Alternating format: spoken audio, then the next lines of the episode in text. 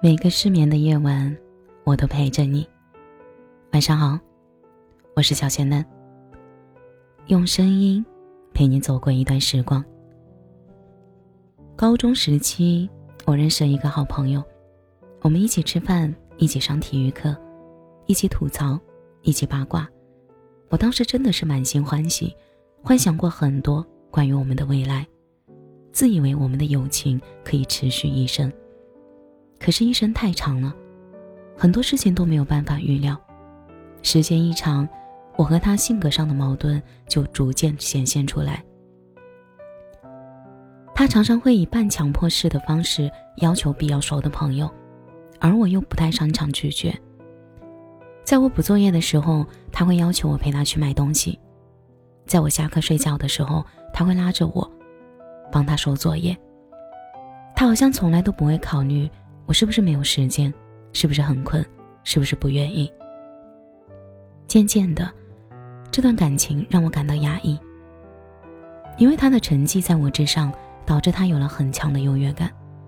在这段感情中，他总是高高在上。我在周末看了一部综艺，可好看了，我给你推荐呀。不了，我周末都在学习，哪像你？这次考试有点难哎，不知道能不能考好。叫你平时不好好听课。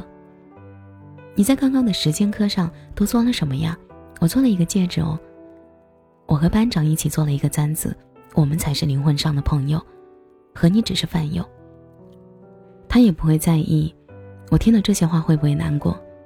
直到那时我才恍然大悟，原来我的委曲求全到他那里只是不痛不痒的饭友。我对我们未来的幻想在一瞬间崩塌。现在我知道了，人总是会变的，故事的开头总是美好的，但那难容若的人生若只如初见，永远都只是一个假设。及时止损谁都会说，但是真正做到的又有几个呢？那时的我也不能。我还是和他一起吃饭，只是话少了，也不会再和他聊起周末看的综艺，或许。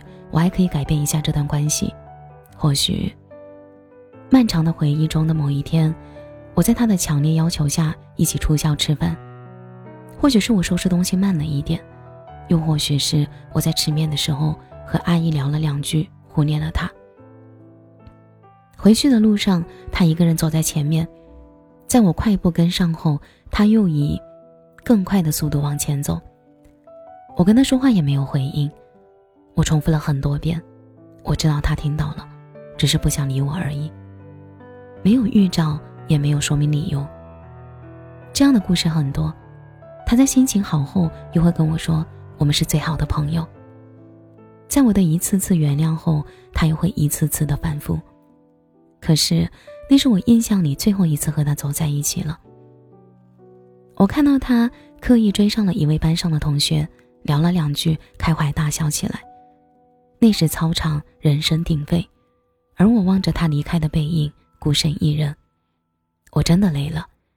一开始的好感，在一次次的冷暴力下消磨殆尽。通过一方不断迁就维系的感情，终究会迎来结束的一天。这段感情到最后，我已经不再愿意接受他的吃饭邀请。前几天我和我朋友聊起这段经历时，他疑惑地问我。那你原谅他那时的冷暴力了吗？都那么久了，要学着去原谅吗？都说人是群居动物，要和周围人保持好关系，伤害过你的人也要学着去原谅。但原不原谅，这难道不是我自己的权利吗？人非圣贤，不是每个人都有那么宽广的胸怀，也不是每个人都值得原谅。我心里始终无法释怀，所以不原谅。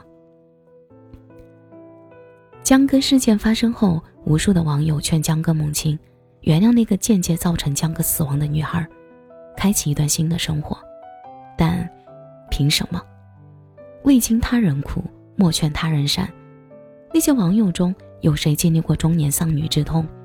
又有谁可以容忍间接害死自己亲人的人，连一句真诚的道歉都没有？请记住，原不原谅是我们自己的权利。没有人能强迫我们选择原谅。这次在时隔六年的同学聚会，我又遇到他了，很意外。我没有久别重逢的喜悦，也没有对他感到厌恶，我很平淡。看到他，我的情绪甚至没有什么波澜。好久不见，我走近跟他碰杯，他还是和多年前一样，无懈可击的微笑，细致入微的寒暄。但我知道实际的他是什么样的。寒暄过后，点头示意，错身离开。我们就像两条相交的线一样。相遇过后，只会越走越远，又或许相遇就是个错误。我原谅他了吗？我也想很豁达，像江湖侠客一样一向泯恩仇，但坦白一点，我做不到。我没有原谅他，我永远也忘不了我那段时间有多低沉，下意识的察言观色有多卑微。那是我整个高中最黑暗的时期。这不是原谅呢，只是算了。已经过了太久太久，当时浓烈的感情，现在看起来稍显幼稚。或许我该谢谢他，让我在那之后遇到和自己三观不合的人，会十分干脆的和他 say goodbye，而不是傻乎乎的被人 PUA 冷暴力。但再选择一次的话，我不想和他遇见。人这一辈子遇见的人太多了。不是所有的人都值得原谅，或许多年以后再相遇，你可以和他和颜悦色的交谈，但那不叫原谅，叫算了。不是原谅他，而是放过当时的自己。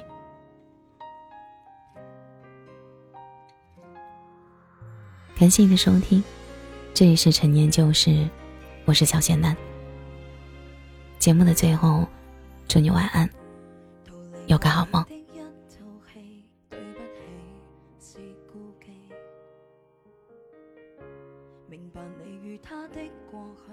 是我太过小心机。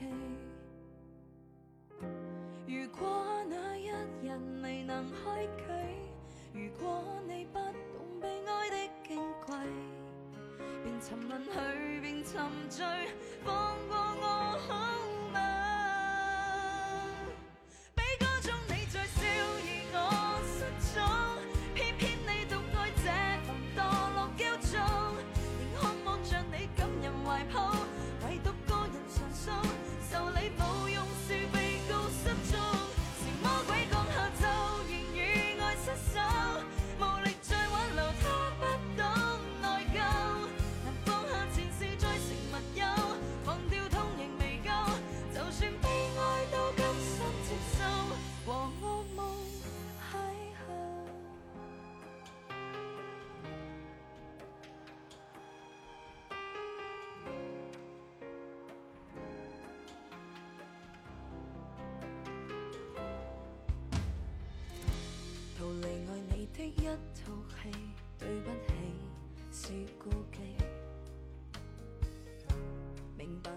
他的过去，是我太过小心机。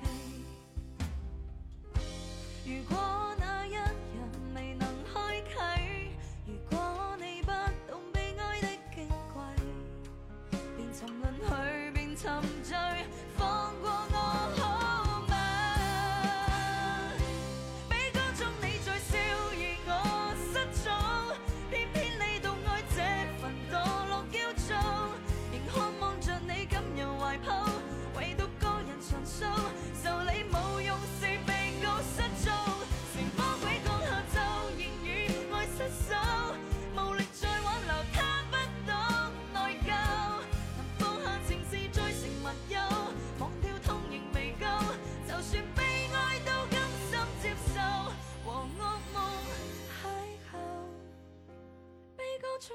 笑，而我失宠。